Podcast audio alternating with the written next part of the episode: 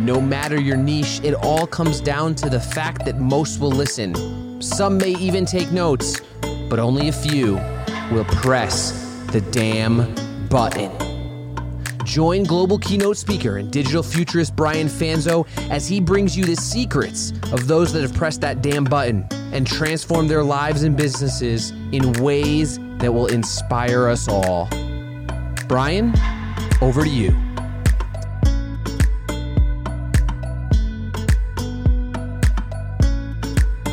All right. What's up, everybody? Thanks for jumping in live.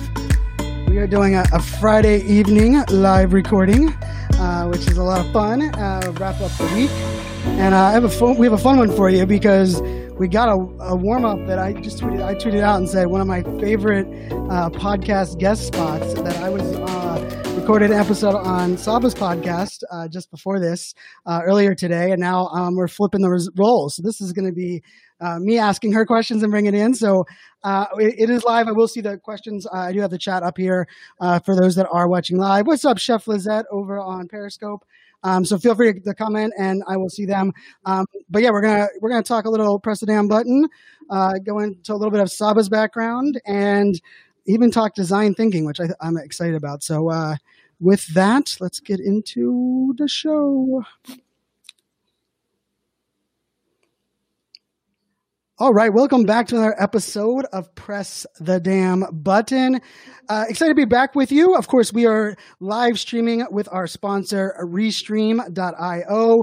Restream allows me to record these episodes simply sending a link to the guest joining via browser, and I can send that signal to up to 30 different social media channels. Today, we are on YouTube, Facebook. Uh, we are on LinkedIn Live. We are on Periscope, which is Twitter, uh, and of course Twitch as well. So uh, always fun to not only push the envelopes, but have my the sponsor who's powering the show um, sponsoring the podcast as well. And in the in the show notes, you'll see a link uh, for a special deal with.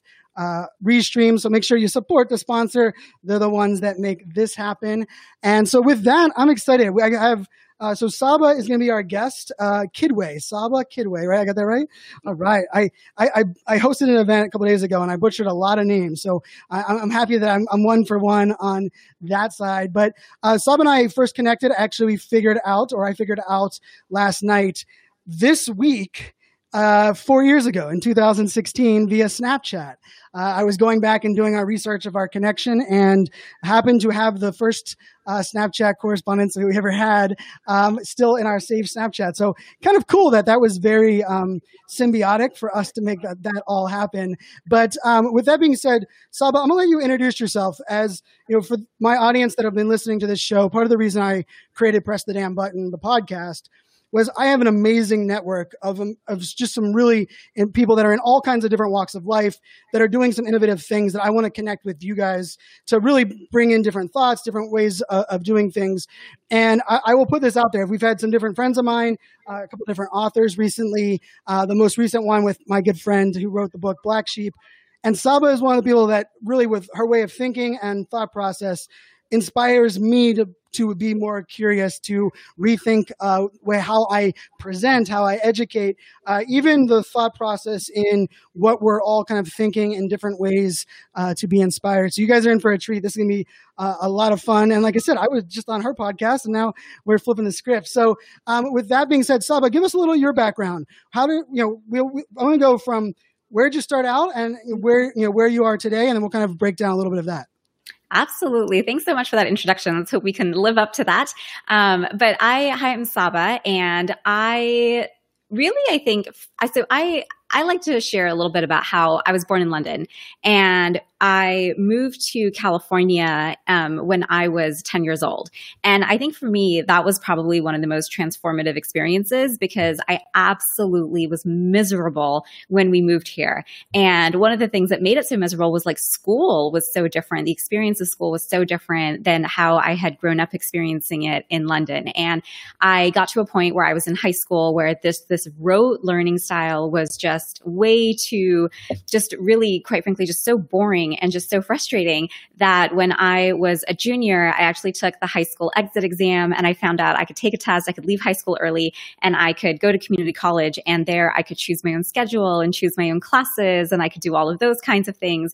And so that's what I did at 16. I went to community college, and it was so crazy because I took everything in literally as, as much as I could from like theater arts to graphic design to computer science.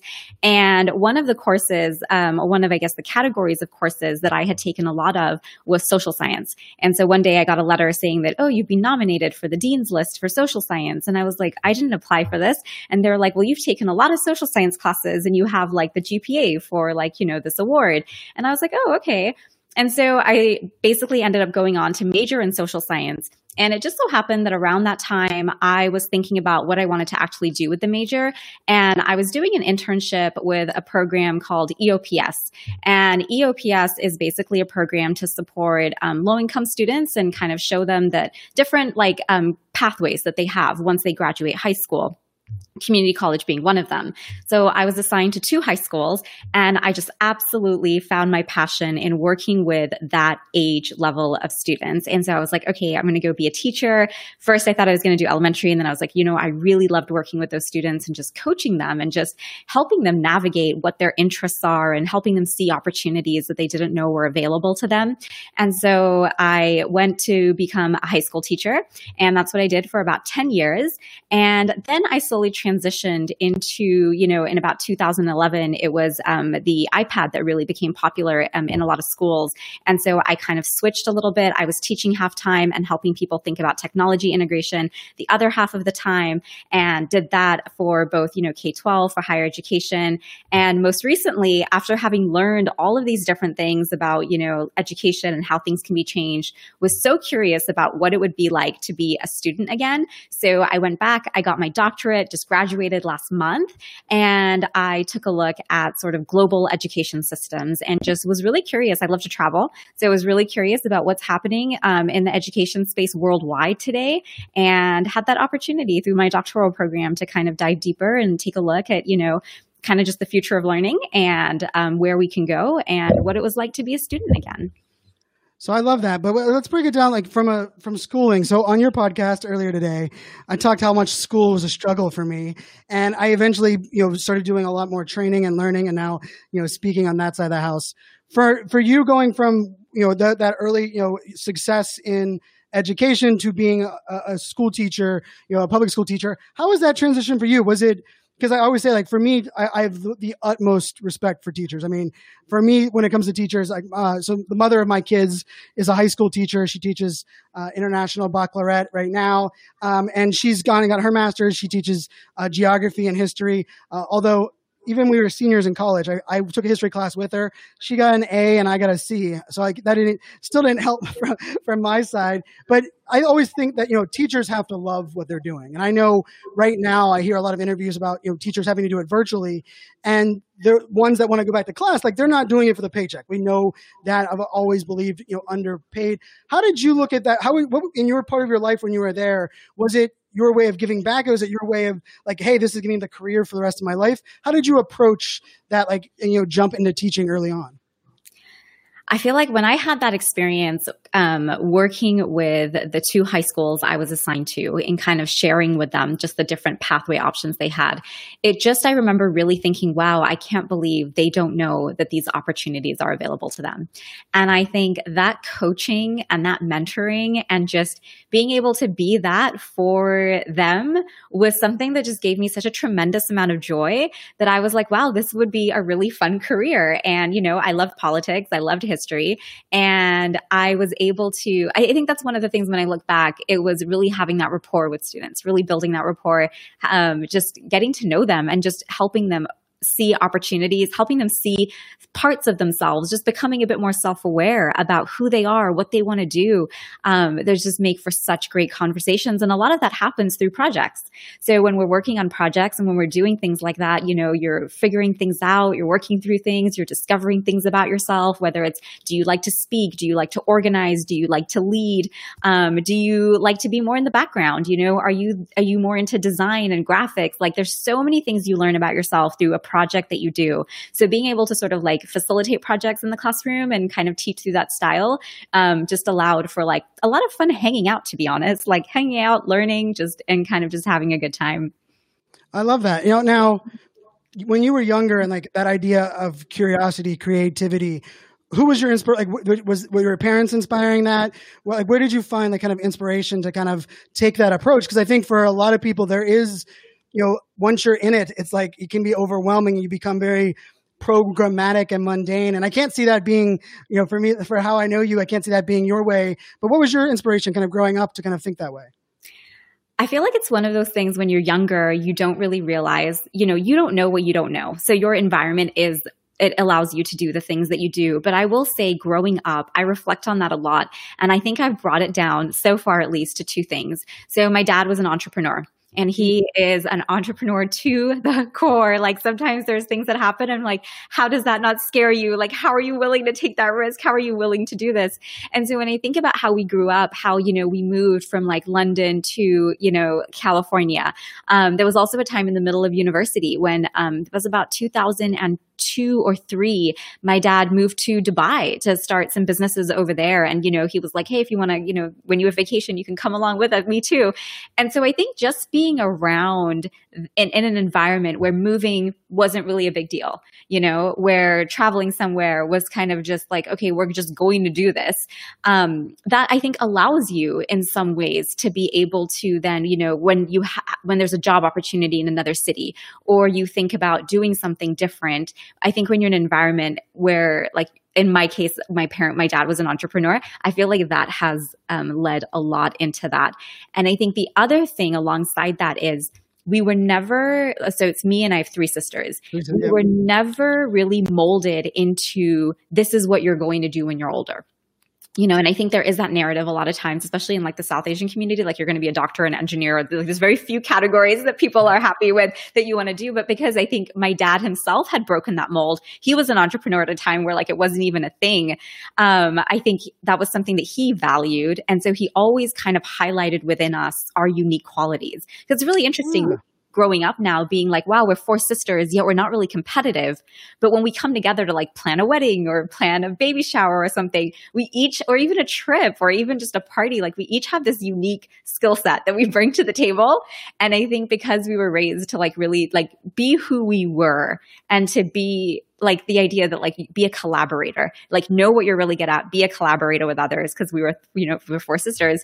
Um, I think those things have definitely, those would be the top two that I kind of bring it down to as to why I am okay experimenting with new things, why, where my confidence perhaps comes from, and then um, why I'm okay trying new opportunities.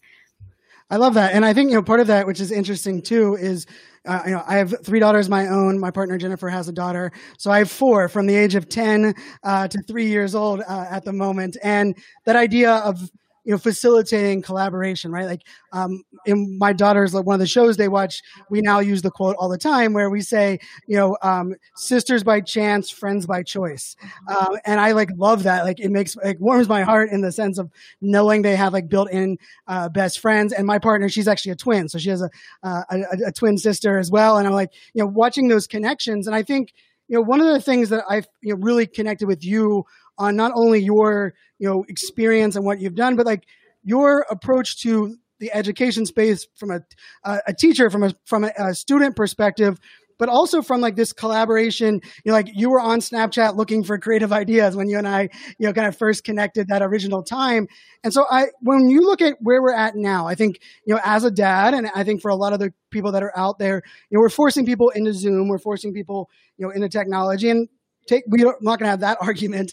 But if you're looking at some of the things that your dad or you know be, how you were raised enabled you to look at things differently, have the curiosity, have a desire to travel, live, be very independent and strong. And I mean, a, a role model for what my daughters look up to in the sense of your approach to everything in life what are some things that you could, you could maybe lean back on or remember that you're like, hey, I remember my dad's commitment to this, or are there some things that like you know that really stood out that maybe we can implement as, as parents? Yeah. Um, I, guess I would say maybe there's like two things that I guess like come to the top of my mind. And I would say the first one is when I graduated in 2008. So the one thing my dad was really big on was education. Like it wasn't even a choice. Like you were not just going to go all the way to university and get your bachelor's, but you were going to do your master's too, because if you left in the middle, you would never go back and you would never do it. And so it is one of the things that like he really, I think, like ingrained. And I'm so grateful for that. And so it, it was though that storyline, right? That like, you know, you go to school, do really well in school. Like education is such a core value, which it absolutely is. And um, graduate, and the narrative was kind of like you're going to get a really good job, and that's how you build your future. You know, you go to school, you do well, and then you get a good job, and that's it. And I graduated with my master's in 2008, and I was really lucky. I was at such a fabulous school. It was actually a this is sort of like a dream environment for a history, or usually an English teacher as well. Is that history and English co-teach? So you have the same group of students, you teach together. You know, it, it's just a really beautiful environment. And I did that for a year, but it, that was obviously the year of the recession and um, you know, I got a pink slip, and like, well, that nobody had told me. Like, what, what's a pink slip? You know, no one had like shared any part of that story, and so that figuring that out took five years, and it was like jumping from and i was always really fortunate. I was always able to get another job like as a teacher but just that struggle and then not really being able to have a home. You don't really develop the, you know relationships with people just in a few months. And so not being able to have a home or community to be a part of really really made me question where i was what i was doing to the point where i was almost ready to switch industries. Oh, wow. and then i read a book by Seth Godin, um, Linchpin, which oh, yeah. was really all about how to identify like what makes you unique and mm-hmm. how you can pitch that as a way of being like indispensable to organizations. And so it just brought me back to how my dad used to always highlight those things about us that made us unique. So I was like, okay, I've never really thought about that though in like a in a work context. It was more in a personal context, which are the same, but you've got to yeah. make that like tangible connection. And then when I started discovering that, I started discovering social media. I started discovering, wow, there's like a whole world beyond like my school over here in my city. There's like a whole world out there where people are doing all kinds of things. And so that really got me motivated to sort of like build a website, kind of get out there a little bit more. Definitely took me a lot longer to get on things like Twitter and Instagram and later Snapchat. But once I did, I just felt like I was meeting like people like you that were just like doing these incredible things. And I actually, I especially was fascinated by people that weren't a part of education because one of the biggest gripes I think I had with my undergraduate and graduate experience, which is holds the same for the program I just graduated from, is none of them really f- did anything to prepare us for what was going to come five, ten years from now. Mm-hmm. You know, you think about 2007 and Thomas Friedman's book, um, Thank you for being late, yep. which lists all the things that were happening from YouTube to Facebook to Twitter to chips to just, I mean, yep. anything you name it was happening.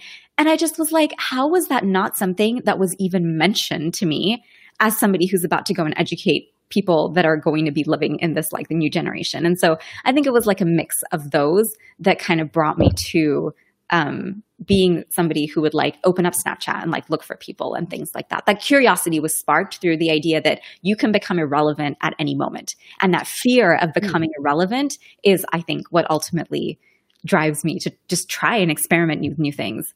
I love that the fear of becoming irrelevant. And like for me, um, you know, I, not only did I struggle at school, but I like I loved school, the concept, uh, like perfect attendance.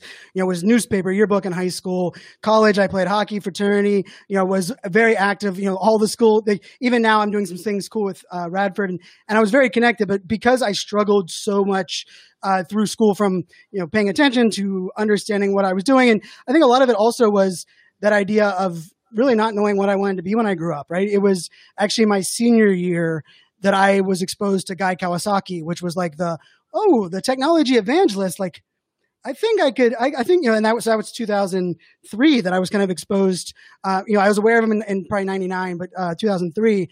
When you look at education, like there are people, you know, we have you know Gary Vee and there's other approaches. I like for me the things that I leverage still to this day, 17 years after I graduated, from a standpoint of you know I was the youngest fraternity president, so I had a you know I was a sophomore and a majority of our junior seniors.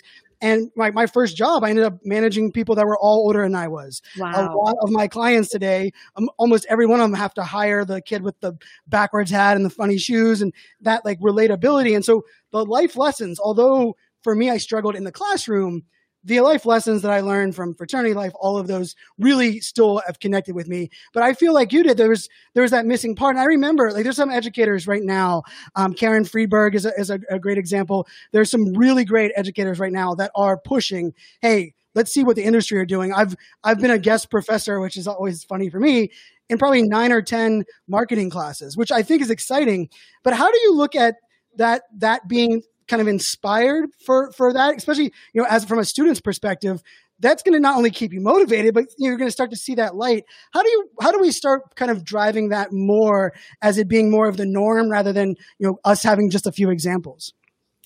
Yeah, absolutely. I mean, there's so many different avenues you can approach that from. So, like, you know, one of my favorite examples of somebody doing that in that space is like Zhang, right? Like, she is like yeah. out there, like, and I think just her credibility and her own journey um, is a great example of how she's trying to bring that to the space. One of the things I was curious about, you know, and sort of what propelled me to go back to school was I feel like, and I think you, you know, you mentioned this when you were um, with me on the podcast earlier, this idea that we can't wait for other people to do things for us. We can't wait for the leaders to create the environment and then we're going to do something. There has to be something where we go direct to market almost, you know? So it's as a student. So like my podcast was really, you know, an extension of my research and my doctoral work. And so, you know, the, the the product that the school is going to ask for is that 160 X page document that's going to go that really very few people are going to see or read. And so for me, knowing though, what other avenues are available to me. You know, I was like, okay, should I do a video series? Like, you can do all these different things. I sort of like gravitated a little bit more to the podcast, going deeper on some of the topics that I was learning about, that I was writing about. And so I do think there is an opportunity for people to speak directly to students. You know, like they they're they're already familiar with everything. They're actually right. already doing a lot of it, right? Like we're listening to podcasts or we're on Snapchat or we're on Instagram, we're in all these places, but thinking about how to use it in that way to sort of network. And as you say, like put your story out there, like press the damn button, like share who you are, share your journey along the way. That to me is what can really introduce you to it, it's to me modern day networking. That yes. is is going to allow you to meet people who are interested in doing what you're interested in doing. Um, when I taught at the university, I taught um, in a program actually that my sister graduated from. Oh, and I saw like kind of like what she was doing and I was like, wow, it sucks that you're not getting any of this information. Like you're not, you're missing out a whole part of what your experience should be for that's going to help you be successful. And so they actually ended up hiring me. And when we worked with the students, we started in year one. Like, don't wow. wait until the end to figure out where you want to get a job, where you want to go, where you want to work based off of just what's posted. Think yep. about where you want to live. What city do you want to live in? Like, whose values and mission align with what you want to do? And how are you going to network over the next three years to get yourself there? And so, thinking of it from a backwards, like almost like a backwards design perspective, yep. um, is kind of where I think we can go, like speaking directly to students. So you know, and I so the your podcast, I have the, the title down there, the, spirit, uh, a sprint to success with design thinking, and I you know when we hung out uh, last year in person, you know, a lot of you know design thinking. I, have gone through a couple of the of the sprints with a couple of my clients. Uh, IBM did one with us as influencers. Dell did one as well, uh, which was really cool. It was such a fun, like mind opening experience. But interestingly enough, for me, that's extremely curious. Love learning and bleeding edge something about the design thinking concept was intimidating, was overwhelming, almost felt like I'm I'm not a doctoral candidate. I'm not someone at that level. How would how do you explain either I'd love to hear how you discovered that like and its impact early on and then how do you explain it now so that it doesn't have that kind of overwhelming feel? Yeah. So I, I you know, I, I, wish I could remember like the exact moment or the exact way in which I discovered it, and I don't. I do remember though what was happening. That there were there were three sort of events where the intersection was like ultimately led me to design thinking, and one of them was my parents had gone through a divorce, and I remember I was just constantly in the back of my head like like people don't ask why. Like there, w- there was a lot of criticism, there was a lot of judgment, there was a lot of like, you should be doing X, Y, Z. but nobody ever really stopped to ask like why is this happening? Or you know if this is a stance you've taken like why are you choosing to do this over this? I was like wow people like literally i would say to myself and it's so embarrassing now but i would say to myself people are so stupid. Like why hmm. does nobody ask why? You know and i would so that was like one area that was happening. The second one was i was i just got hired into that program that my sister was a part of. So it was a it was a medical school of all places. So i'm a history social science major. I was totally out of place in this medical school environment. And i remember like not really knowing exactly what to do. And so I was just doing a lot of listening, a lot of observing, and just trying to like figure out what was happening. At the same time, I had gone to a conference and it was two first grade teachers actually that were talking about how they were using this design thinking process with their first graders to read a book. So instead of just having the oh. kids just read, they had the kids take on a character and kind of think about the story from a few different lenses. And I was like, wow, this design thinking thing is so interesting. Um, and I think when I heard the word empathy and I heard how they were using empathy to have the kids connect to things beyond outside outside of the character that they were looking at and just the different oh. lenses. I was like, wow, like that's it's not that people are stupid. It's not that anything. It's we don't we're not trained to ask why. We're trained to listen and judge. And wow. that I think then took me down a rabbit hole of like, okay, what is empathy? And that's really, I think, what makes the design thinking process unique.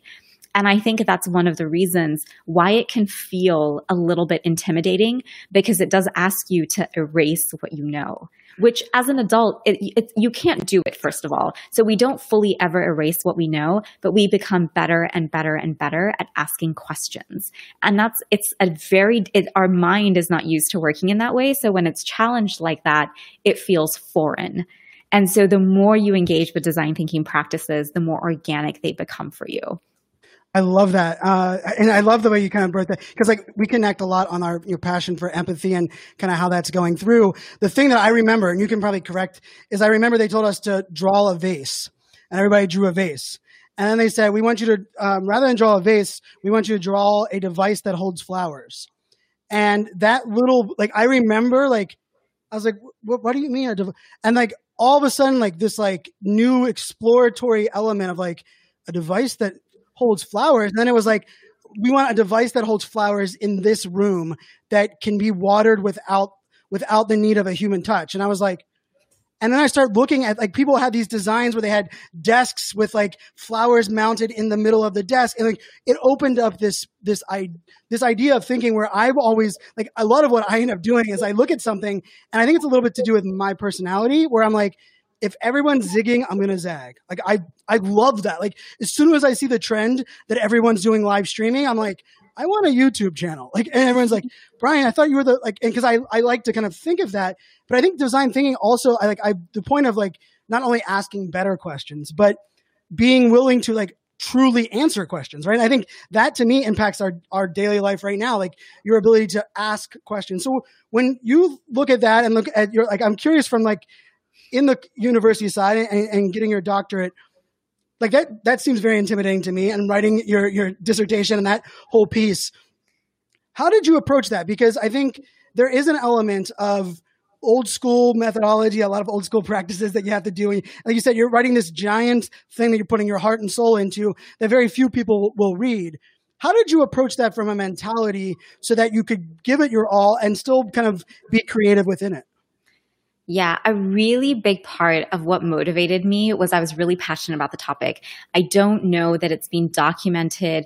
Like it's it's very it's it's new, but it's also not new. So the design thinking methodology has been around for so long in the business and enterprise space, but I think it's relatively new in a lot of other spaces. And I think you know um, we are starting to see it more as not just a framework to solve problems, but also as a mindset for how yes. we approach the world just as individuals.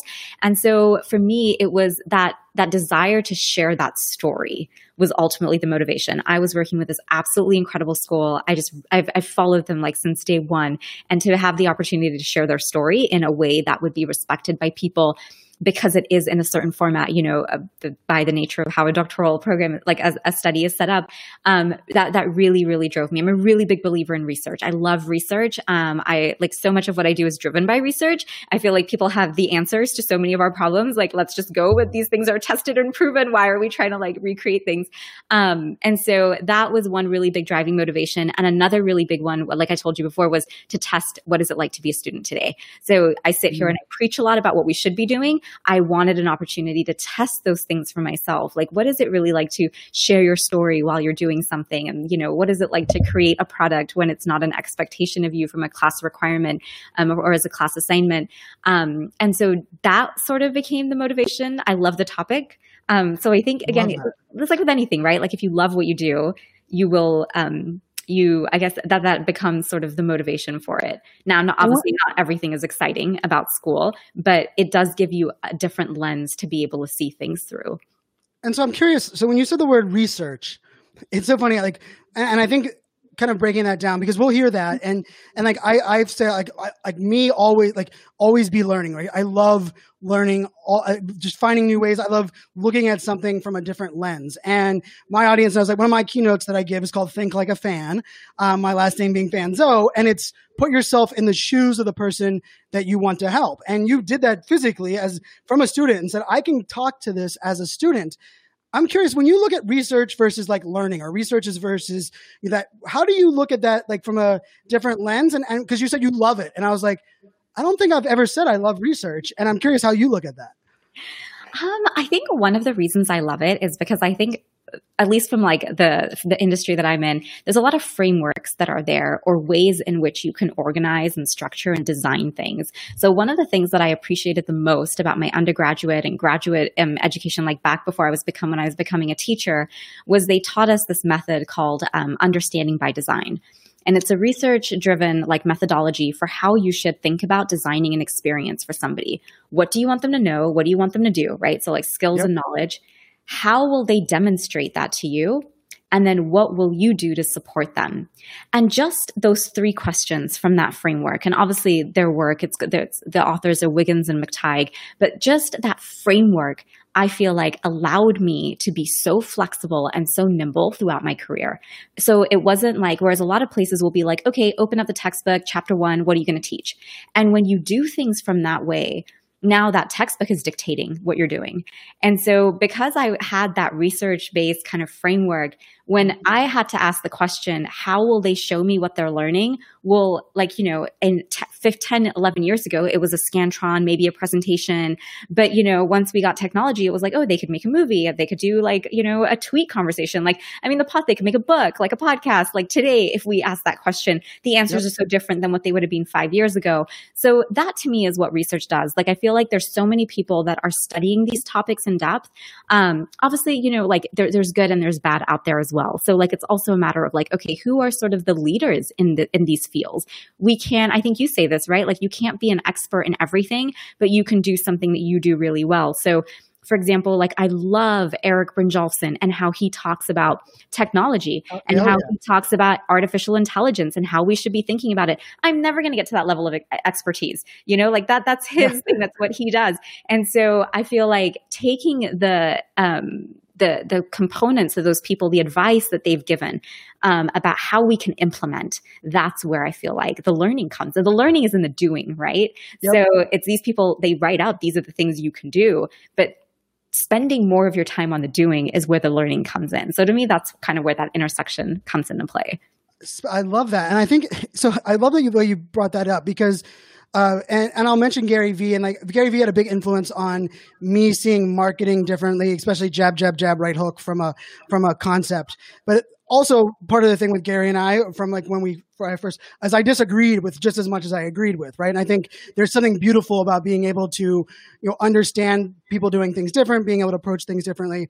But one of the things that that you mentioned or we mentioned um, on your podcast that we recorded earlier that I thought that I was like I just made me like I was like, yeah, of course, because that's Saba and I is that we both watched both political parties' virtual events, right? And this isn't a political discussion; it's more of the idea of allowing our curiosity and learning to consume both sides so that we understand a lot of what's going on. And I feel that concept is really missing in America today, right? The, even the idea that you can have you can disagree with somebody and yet still be associated and you can learn and i often say like i learn more from those i i disagree with a lot of their core beliefs than i do from the people that are agreeing and I and I think a lot of that also comes into that that way we approach things and the way our ability to ask the right questions. You're like you said, that research to kind of grow, but there's a there's also this notion out there that I like to attack, and and I'm curious for your thoughts. Where some people, and I hear this more often now than I have ever before,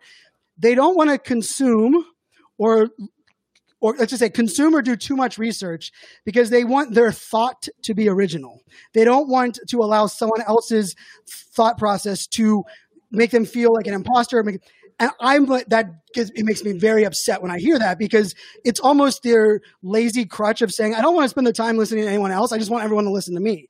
And, and Gary's one of those. Gary will say he's never listened to a podcast and yet he hosts five podcasts 5000 episodes and wants everyone to download his. And and that's something that i think in this world we're in today you have to be committed to that learning that research that that consumption. But how would you how would you look at that? Because there's a lot of people that are going to hear that and going to say i'm just going to blast my message blast my things and i'm going to use that excuse. How do you look at that so I don't know if this will answer your question, if it doesn't tell me, but when I think about how we consume and how we create, I think it used to be, right, that like you would create something, you would copyright it, and if anybody else took it, it was called cheating, it was plagiarism, it was all these things.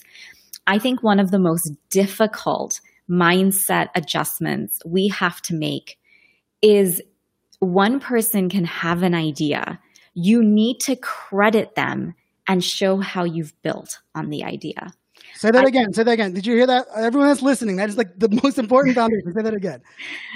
I feel like we have to get comfortable in a place where we see an idea because it is impossible for you today to not hear other ideas. That they're blasted all around you like from every media outlet from every screen. You can't even open your phone without somebody giving you highlights from an app of you know content they think you should consume.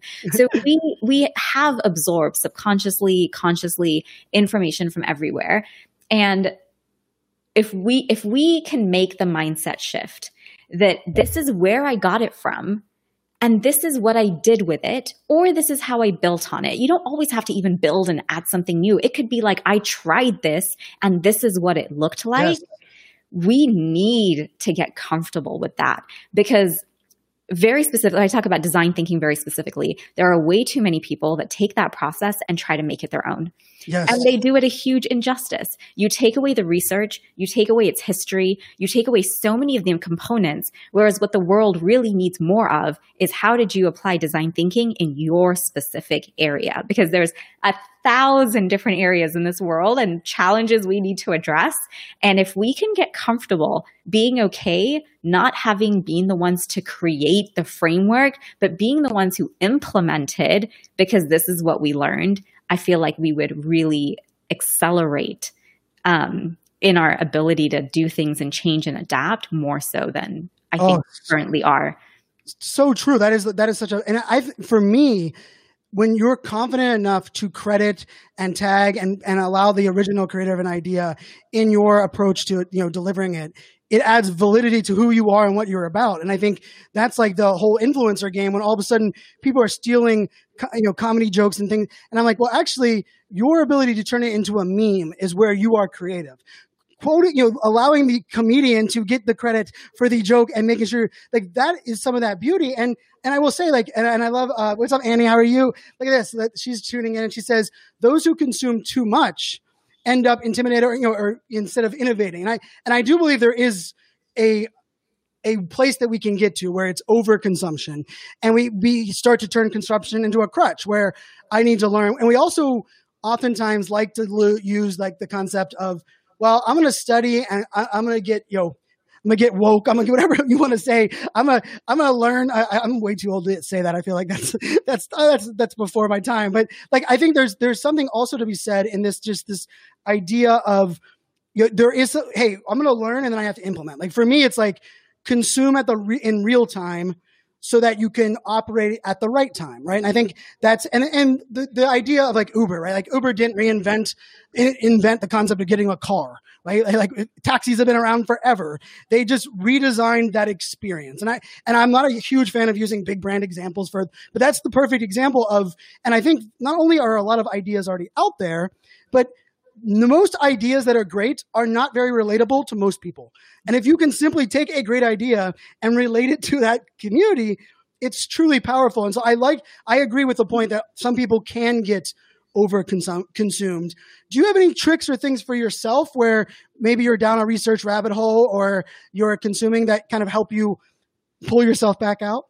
Yeah, absolutely. I think you have to remember where you're at in your journey. And I think, again, it's just a mindset thing that you develop over time. I will tell you, when you're constantly reading people like Eric Brynjolfsson and Guy Kawasaki, you are like who am i to put my thoughts out there you know like everything or you or you put too much pressure on yourself to be at a certain level and i think you have to remember like back you know 30 years ago this is probably where they were but because they kept doing it that's why they are here now.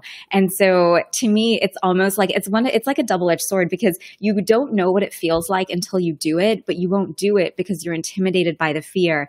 But i think you know my podcast is a really good example. If you listen to episode 1 or 2 they're awful. I mean they're absolutely awful. But i knew that if i was going to try to be like if I was going to try to be like the happiness lab host, right? Like I forget her name. Yeah. no, Laura Santos. Laura, if I yeah, was going to try to be her, I would never start, right? Like I don't have the yep. funding for like a production lab. I don't, I'm not being sponsored by a company. I don't have all of these things.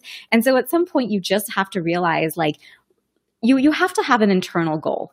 I think that's another thing that design thinking does for you as well. Like you have to have an internal goal for what you're trying to achieve. And it can be anything. It can be it can be whatever you want it to be, but there has to be something internal that drives you to want to take step 1. But once you take that step 1, I found that that reinforces your confidence a lot.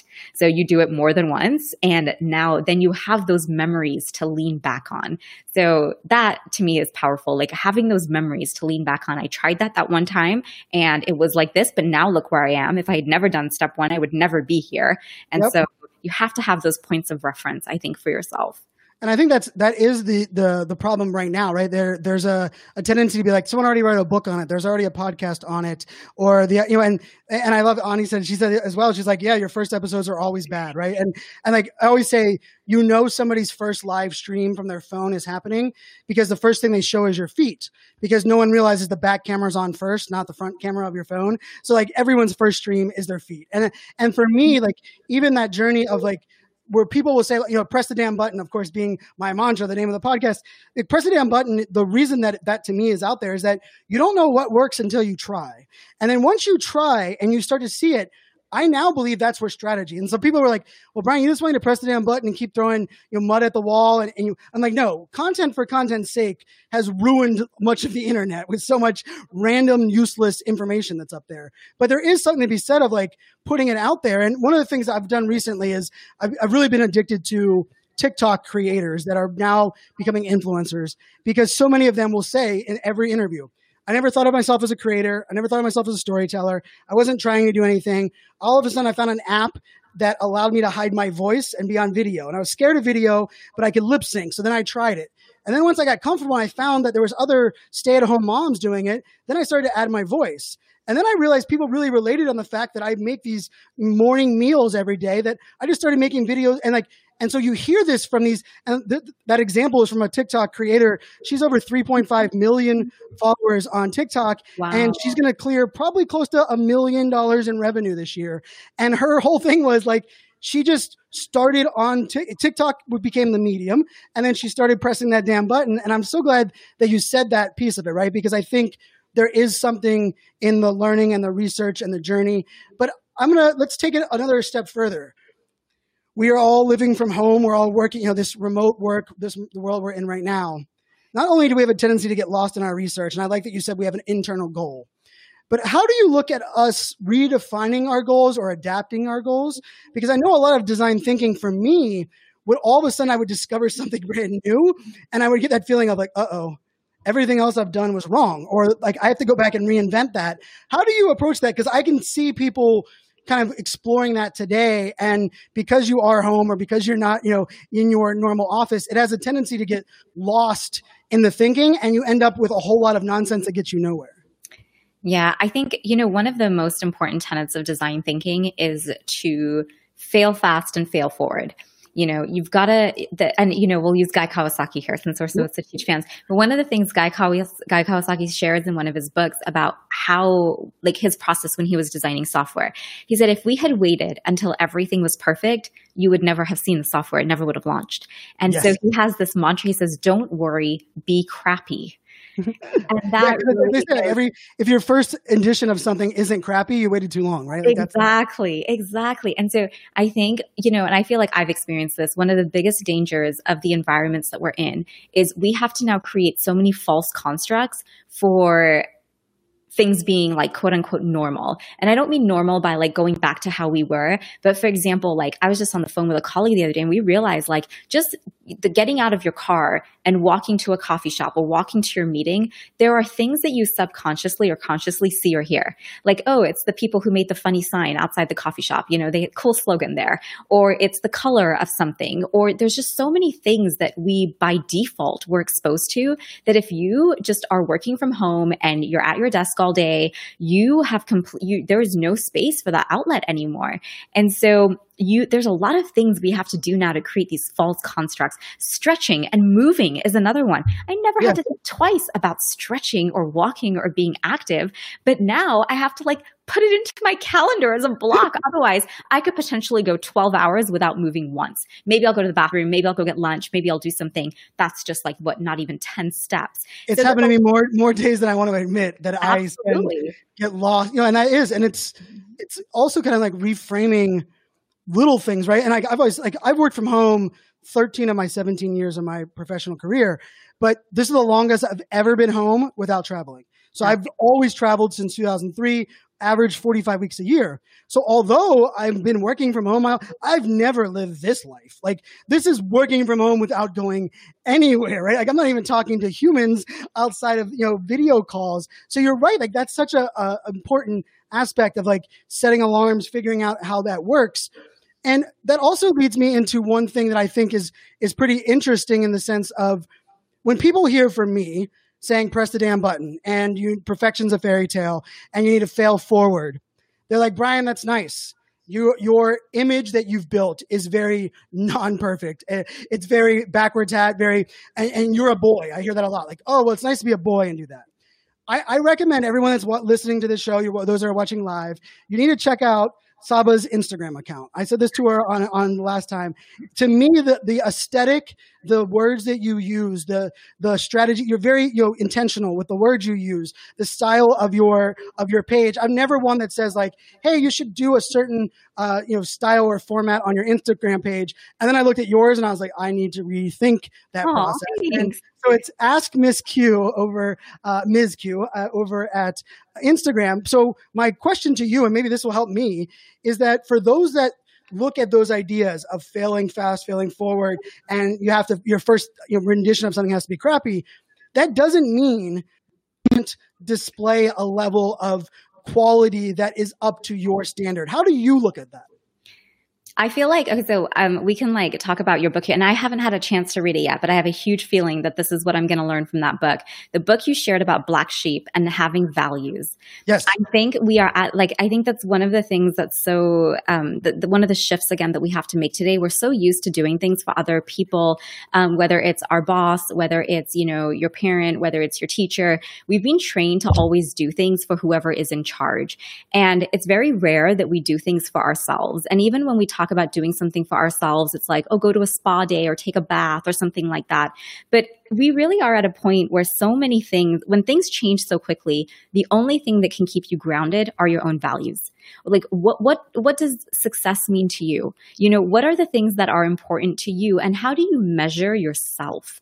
Yes. So again, th- I, I, mean, I know this sounds easier said than done, but these are huge mindset shifts. And that's, you know, I, one of the things in my mind that design thinking allows for, because if we start doing that with kids at an early age, they will naturally grow up like that with that mindset, with that mentality. Definitely harder to do as an adult, but not impossible because it's how you're wired as a human. So for me, it's really about having your own internal set of standards, what matters to you, how you measure yourself, and how your own growth um, is happening according to your own metrics, not those that somebody else has put in place for you. And I think that's so important too. I think there's part of that too. Like the people I'm coaching a, a group right now, and you know, from different walks of life. And the thing that I stress is we have to not only define what success looks like for you, but I want to visualize it. Like, and it's very like, uh, I mean, mind map, you know, sticky notes. And I think that is such an important aspect that you, it's not judging to someone else's piece, right? And I think for those that are intimidated by video, I always put back, and it's not, not always the case, but most of the time, they're comparing themselves to a YouTuber like iJustine, who's been on the platform for 15 years. Or they're like, well, I'm not as good as Katie Couric. I'm like, did you just say you're not as good? Like you're not as good as like a professional that's been doing it her entire career. Like no kidding. But let's look at people that are in your industry or somewhere similar that have similar experience, and let's start like you know kind of measuring that on on that plane. And I think that's also there. That, that's a, an exciting place. But for you, I think there's also something here where educators this is a new space for a lot of your approach to education so oftentimes there might not be somebody that is a peer that is direct aligned. How do you like? Do you have a, a, methodology or a way that you're certain places that you go for inspiration that's outside of education, or certain ways that you like to kind of discover those new type of things? Yeah, you. I, mean, I mean, that's really what it was, right? Like that's what Snapchat. And it's not that I necessarily that I was going and I was looking for it. It was when I first joined Snapchat. So what was it? Was it like 2014 or I think it was back? Yep. It was it was a long time ago. And so by default, because there was no educator on Snapchat at that time, I my only choice was other people from other industries. And when I started listening to your guys' stories, I remember very specifically three people. It was you, it was Chelsea Peitz, and it was Ai Zhang. And I remember listening to your guys' stories and I was like, wow, like we talk about the same thing too. And at that same time, like I was reading a bit of Gary Vee and I was just reading some of these other things and I was like, wow, like there's so many people that talk about the exact same thing, just a different slant because they're in real estate or they're in marketing or they're in whatever, but we're all actually talking about the same thing and we're struggling with the same thing. Yes. And so that really is what opened my eyes to the importance of like, to now I would honestly say, I don't really know that I look to people in my own industry as much. Like, I definitely have that there by default, but I think the people that I'm really listening to are the people who are in industry. And that was again the point of the podcast. Like, I don't, I'm not I'm not interviewing people who are teaching design thinking. I'm the goal is to interview people who are practicing it in industry because that those are the ones who are doing it day in and day out. Like they're they're living it and what it is that we're trying to teach. And so by talking to those people and by listening to their stories, you learn so much more about how people are interacting. You learn more, you just are exposed to just a completely different set of people and I think it helps make you really comfortable in knowing that, wow, there's so many people out there struggling with the exact same thing, trying to solve the same problems. I'm just one of like a million. And so it does, I think, lower the pressure a little bit as well. Like everyone's trying to figure this out. You're just one small part of the puzzle, but you need all those pieces to be successful. So I, I, I want to uh, tie this into when you and I were hanging out last year, and you know most people look at me. I'm very introverted, love to talk, love to you know like push boundaries. But I, I can say I'm not usually one that is good at either approaching a stranger or you know surveying or bringing questions. And you and I, we had got ice cream, and we were you know there in California, and you approached two students that were on a bench, and um, and you were like, "Hey, can I ask you a couple questions?" And we're gonna film this on Snapchat talk talk us through that. I want I want you to because for those that want to listen to the audio, I'm going to make you go listen to the episode that I'm on her podcast because uh, Saba is going to play the full clip. But so when we did that, I, it, it blew my mind. I remember the whole ride home in the Uber. I was like, man, just that little like surveying these students and hearing their response not only validates some of the stuff that I, that I'm working on, but it also like I mean, it inspired me to do two more videos when I got back the next day to uh, to like answer some questions. So, uh, t- explain what we, what happened, and I love your thought process on how, like because you just walked up and did it. And I just it was like it blew me away. I was like, man, I like that. that that's impressive. So one of my favorite things to do is to whenever I'm hanging out with somebody like you, for example, like I feel like I get to meet so many cool people. One of my favorite things to do is to be able to share their message with people. Like I can talk about like, oh, I heard this person and this is what they said, but there's something really special about like being in person with that individual as an as a as a way to be able to show, look, this really does happen. So when I say put your story out there and you'll network with people because that's what ultimately happens, this conversation right now is an example that four years later, look look at where we are. Yeah. You know, and this isn't just like one example. There's so many examples of that. And so part of it is like being able to put that out there so people see that connection over time. But with those students, they, so I was asking you, Brian, tell us about press the damn button, like on my Snapchat story. And they were listening. And we didn't really realize that they were there because they were just kind of like on the side having ice cream. And they were like, oh, that, that's a really cool thing you shared. They commented on right, what yeah, you were saying. And that's what then opened the door to, and then asking them like, oh, well, you know, what resonated with you? And they were really like, I, I just, I will never forget, like, like, hi, we're two students at Stanford who checked every single box, knew exactly what we needed to do uh oh, we've gotten to this point, and they literally said to you, we don't really know what we want to do with our lives, but we want to make sure whatever it is brings us joy. And oh. I just remember thinking, like, how it goes back to that story with the EOPS kids, right? It doesn't, it's yes. not even about socioeconomic status. It's just about we don't give people the opportunity to explore who they are. So you check all the boxes, you get to this place, and then it's like, okay, wait, now what? And so, oh, and so, and like, I gave me chills still, and it gave me chills that moment when they said that because then it was also like, wow, I get a chance to instill what I've learned, right? Which is part of, and but I also think in this in this world, and I, am guilty of this as well. In the world we're living in today, wait, like the reason I created this podcast is because I wanted to connect a lot of my audience to amazing people. But to create a podcast, launch that, put all that, there's a lot of things that go into it. And I mean, I think we both hear on a regular basis where you'll meet somebody like, we should collaborate, we should do something. And then it just never happens, right? And there's something beautiful about being able to, hey, let's do this in real time. But then the, the this goes back to like I think that design thinking. He's like, you ask them that question. Like I I would have done most of this, and I think for those that are out there, this is things that we should be doing in our everyday life. When someone they comment like, oh, that was really interesting. I never heard it presented that way, and then you were like, what resonated with you? Like that question opened them up to say things that gave me chills. That then we we started having these conversations. We were giving them websites and books to, and we were also giving them permission that it's okay to feel how they currently feel.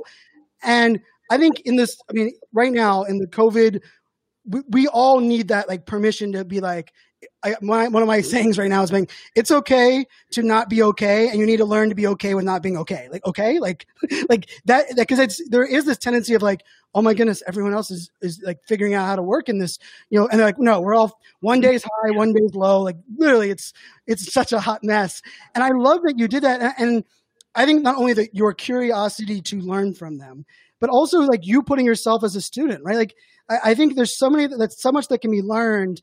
Uh, and you know, like one of my favorite shows for a long time was Undercover Boss, right? Where you see the and I always say like it's the show I cry every episode. Like I'm a very emotional person, but like that show gets me because it's like the owner sees the great employees that are doing great things that are unsung that get rewarded and take it you know and i think man the world could use more of that when you when you look at you, your journey and and, and journey from travel, like I love your your Instagram stories, and you do a great job of documenting your journey, but you also do it in a very learning way. Like you talk about like what you've done, because I always say like give people access, but you also are like, hey, and I discovered this, right? And I think there's something beautiful about sharing what you discover. How do you do you approach that? Because I, I think a lot of times people that are listening are like, well, I'm not a creator. I'm a, you know, I'm a student. I'm an educator. And, and like, when I say that, they're like, yeah, but like, that's what you do now.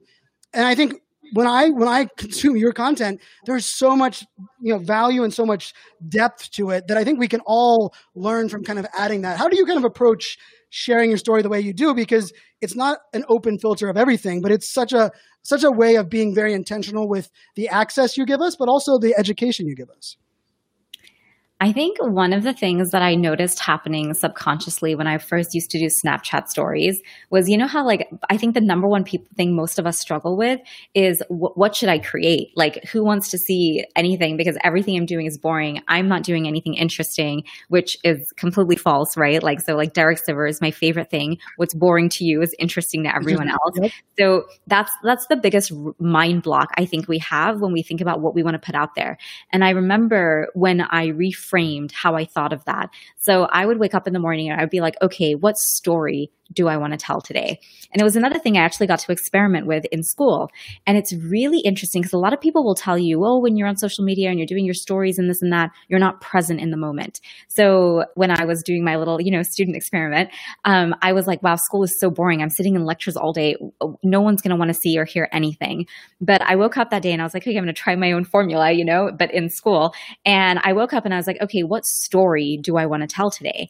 And what happens when you approach your day with, okay, what story am I going to tell today? Like, what's going to happen today that's going to be my story?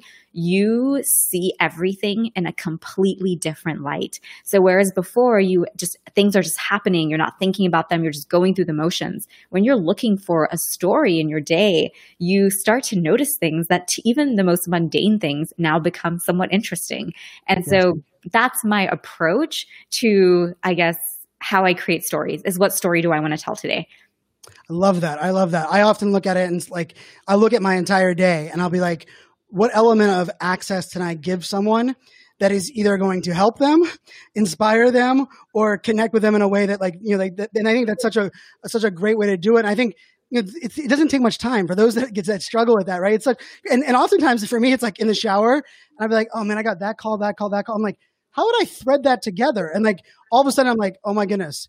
I have like I'm interviewing, you know, six brand leaders and I'm gonna wear a backwards hat. And I'm, I'm like, you know what? I'm gonna do a story about like why I wear my hat and the, where the hat came from or like, you know, like, and like kind of connecting that like thread. I have a, a good friend who is a future guest coming up on the show, um, Tamsin Webster. She has a YouTube series called The Red Thread. And she has a, um, I mean, one of the, probably the videos I've watched on repeat a lot as a speaker is connecting your, you know, theme throughout everything you do. And she, she does a great job of breaking that down. I think that's, that's something that you do really well well, you know, move, you know, pushing as we go forward. And on this part of the podcast, I think, you know, I, I have to say that this is where I want to press your buttons to see where you're at and, and how you look at things. And I know one of the things that you, you have a, a balance of all the things going on in your life, what you share, what you don't share, the access you give in different arenas. As you look at like kind of growing your brand, traveling, doing the things that you're doing, what excites you the most about like opportunities or undiscovered possibilities? Like how, what are the things that you, either you're doing or that you think about that can, that really excite you about? And I, I know during the, during COVID, it's a little bit different, but I'm just curious how you look at that. Um, Wow, I don't know that I've thought about that a lot, but I would say maybe the two things that excite me the most is number one, I love being able to connect people. I think like I, I, think that's something that I do well because I just dabble in so many random areas that sometimes I can be in a conversation with one person. I can be like, oh, like, you know, you should see what this person is doing. Like I really do enjoy seeing all the different things that people are doing and being that connector for people. Um, and I think that's a lot of thing something that we can all be for each other. Yes. You know, I think we it's all great. know people in different places like that. And so that's something that really excites me is how we're able to connect each other to things. Um, and then the second thing that I'm really kind of fascinated by is what it's like to sort of be maybe like an education, like for lack of a better term, like influencer. I actually really like your term that you've come up with, digital futurist. And I've thought a lot about like, what does it mean to be like an education futurist? Yes. Like, how do you merge like travel into that as a way of being able to share stories? Because one of the things that I found really, really fascinating from my doctoral program was, you know, we got to visit all these different countries. And one of the biggest takeaways for me is we don't share stories enough. Yes. So like a lot of the things that I saw just they they're not really out there. And so when you don't see what people in other parts of the world are doing and how other systems are moving forward, it's very easy to live in a bubble where you think everything that you have is fantastic. And that's not meant to say that, you know, what you have isn't fantastic or you should always want more, more, more. But if you don't understand the dynamics of what education, of what industry, of how people in China are doing things, how people in Finland are doing things, how people in Australia, Singapore, whatever are doing things, you really do run the risk of living in a bubble where tomorrow when you find out that you've been left behind or the story that's being sold to you on TV about how you're the best in the world and you're leading in XYZ just simply isn't true because mm-hmm. you haven't had that exposure. And so there's a little part of like, how do you bridge like education, social justice through travel stories? I love that. And I love that, like that, like that line too. And I can tell you like the futurist piece, like five years ago, I actually went and found the email for this blog I'm writing. I found an email where I, someone had suggested like, Brian, you should call yourself a futurist.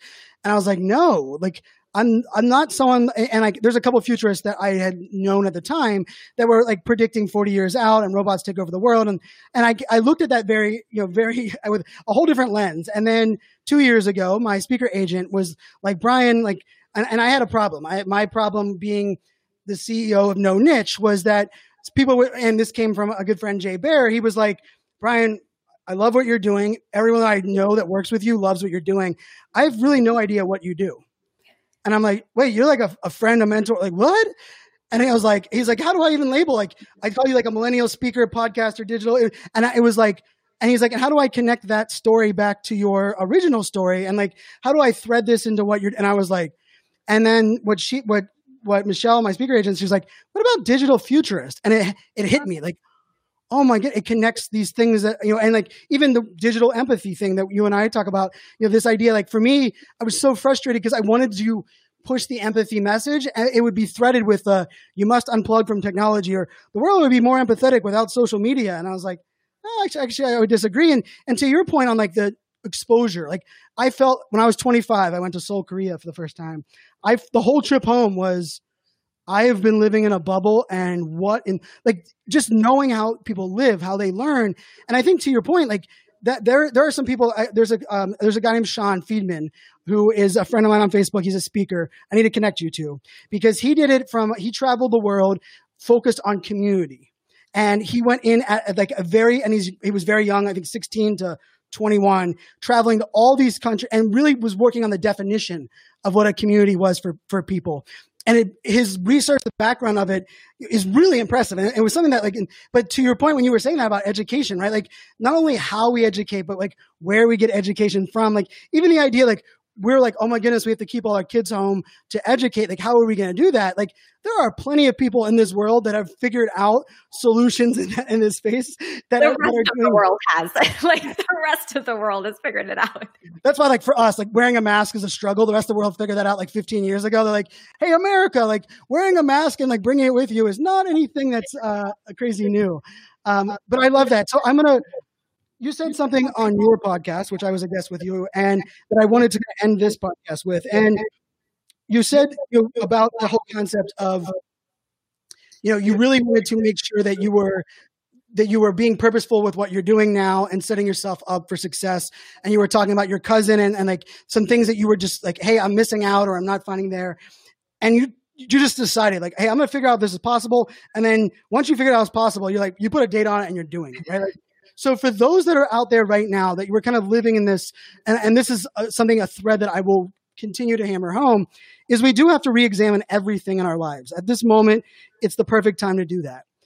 How, what is your advice for people? Not, yes, I think we can all become self-aware, but taking the action to not let time pass us by when we're aware of the things that we're missing. How are you looking at that? Because I, I, you inspired me as soon as you said that. I was like, wow, I've done the same thing, but I've made zero plans for execution.